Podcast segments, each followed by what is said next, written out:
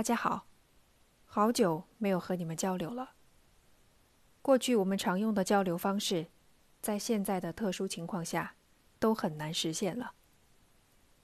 出于对我的听众负责任的态度，我觉得有必要跟大家说一说我现在的情况，包括工作和生活。所以，我们来一次直播，好好的交流一下。具体的时间是下周一。四月六号的晚上十点，直播方式还是喜马拉雅的语音直播。到时候大家查看我的头像，应该就能够看到直播的提示。这次直播的通知来得很突然，而且时间也比较尴尬，星期一的晚上十点。请相信我，这是现阶段我能腾出来的最合适的时间段了。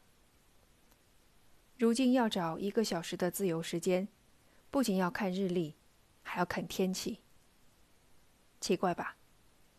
等到直播的时候，我们再来说是怎么回事。还有，如果你们感兴趣的话，我猜很多人可能都比较感兴趣。我还会说一说美国这边新冠疫情的现况。我其实也挺想聊一聊的，尤其是看到。国内各路媒体对这边的报道，和我所看到的很不一样。